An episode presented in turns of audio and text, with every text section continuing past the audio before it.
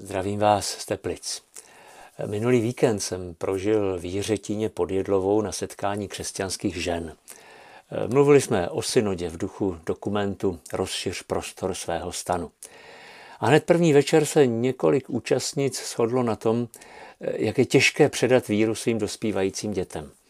Eh, ti mladí nechápou, proč by měli jít zrovna v neděli do kostela eh, nebo každý měsíc ke zpovědi, eh, proč by měli dodržovat půsty, uctívat panu Marii, nebo proč by jim měla církev mluvit do toho, s kým budou bydlet a jak budou prožívat své partnerské vztahy. Ale byly to mámy, které znají a milují svoje děti, takže to neviděli nějak černobíle. Jedna třeba říkala, já se jim nedivím, oni se snaží žít odpovědně, vnímat potřeby druhých, eh, chránit přírodu. I ten vztah k Bohu si nějak budují, ale přemýšlí vlastní hlavou a nechápou, proč by měli dělat tu spoustu věcí, ve kterých nevidí žádný smysl. Tak neměla by to církev respektovat a dát jim eh, větší svobodu? Připomnělo mi to myšlenku eh, víry bez náboženství, kterou u nás poprvé vyslovil eh, evangelický teolog Otakar Funda už před 50 lety. Eh, náboženství se definuje většinou jako nějaký ucelený systém dogmat a morálních předpisů, jejichž dodržování hlídá příslušná autorita. V případě křesťanství tedy církev. Velká světová náboženství mají významnou úlohu v dějinách jsou jakýmsi tmelem společnosti. Eh, motivují lidi k jednání podle eh, sdílených morálních zásad. Dávají smysl jejich existenci. Ale to všechno už je dnes, aspoň v naší západní společnosti, minulostí. Náboženství jako naukový a institucionální systém většině lidí nic neříká. Své duchovní směřování, hledání smyslu života, bolesti, smrti, a taky svůj systém hodnot. To si řeší každý sám. Na základě svých znalostí, zkušeností, vztahů. Některé náboženské prvky mu v tom eh, můžou pomoct, ale jinému to naopak komplikují. A platí to i pro křesťany. Hlásíme se k životu a učení Ježíše Krista. Ale od něj přece nepochází celá ta složitá stavba pravd víry, morálních předpisů a církevních struktur. Ježíš vedl lidi k tomu, aby žili v jednotě s Bohem a mezi sebou navzájem. Ale nezaložil náboženský systém. Ten začali vytvářet křesťané až ve čtvrtém století, když získali podíl na politické moci. Německý jezuita Rupert Ley vydal v roce 1995 knížku s názvem Nachkirchliches Christentum, čili Eh, něco jako pocírkevní křesťanství nebo křesťanství po církvích. A píše se tam, eh, že se setkává s mnoha lidmi, kteří opustili své církve, protože jim nábožensky odrostly.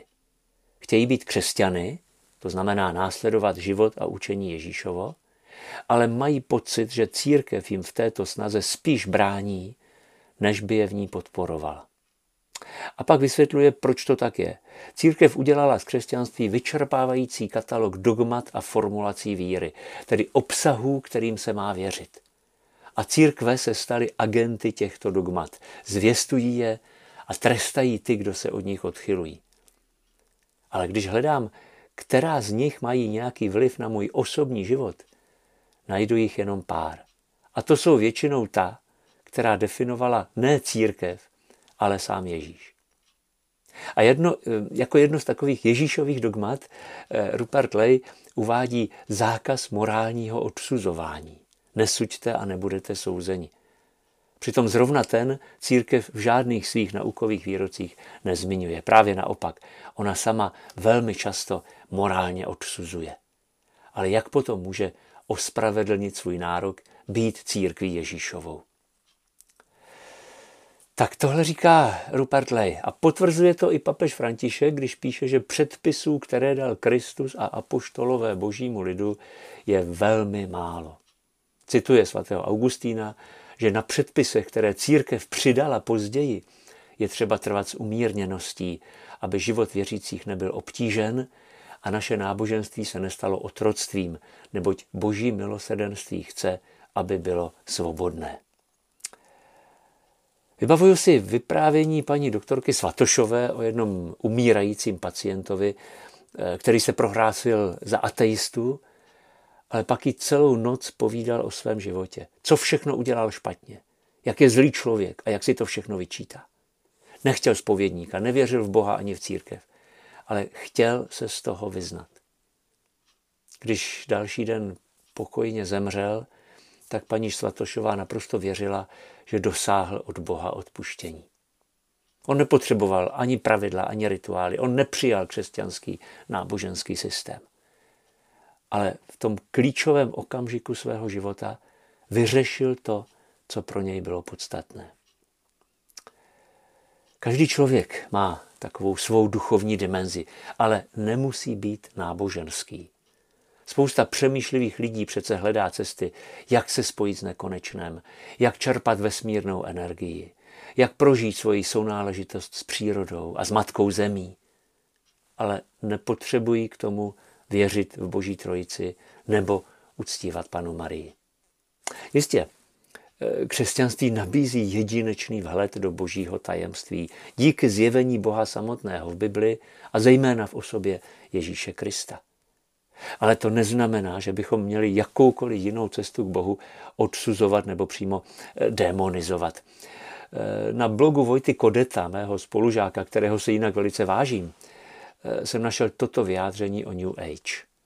Celé toto hnutí od samého začátku vzniklo pod přímým vedením démonů a jeho cílem je postupné převzetí politické i ekonomické vlády nad světem – a úplná likvidace křesťanství jako cesty ke spáse skrze smrt a vzkříšení Ježíše Krista.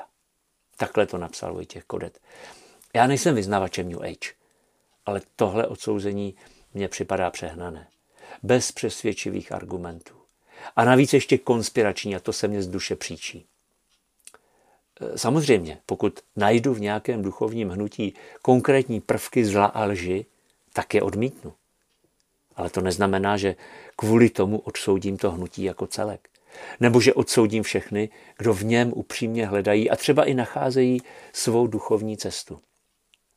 Navíc každé odsouzení je kontraproduktivní, zakázané ovoce láká. Když si hledajícího člověka odradit od New Age, tak bych mu měl nabídnout něco lepšího. Jak říká Tomáš Halík, prožíváme obrat od náboženství ke spiritualitě. Úkol, který teď čeká na křesťanství, spočívá z velké části v rozvinutí spirituality. A nově pochopená křesťanská spiritualita může přispět k duchovní kultuře dnešního lidstva i daleko za hranicemi církví.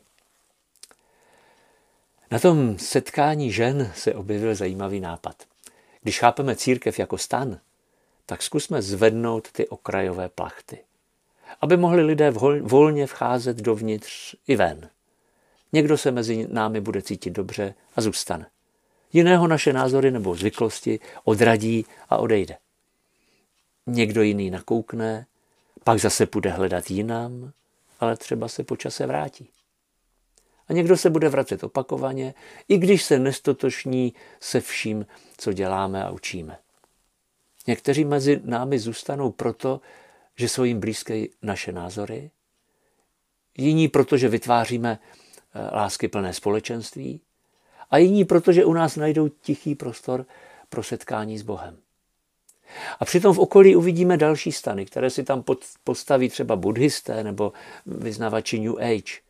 A lidé budou mezi nimi volně procházet a všichni spolu budeme jednat s úctou a navzájem se od sebe něco naučíme. Když jsme se tam v neděli loučili, tak jsem si říkal, tolik zajímavých impulzů už jsem dlouho neslyšel. Kdyby tohle zaznívalo na kněžských schůzích nebo na zasedání biskupských konferencí, tak už by mohla být církev o hodně dál. Škoda, že ten hlas žen je pořád ještě tak málo slyšet. Hezký večer.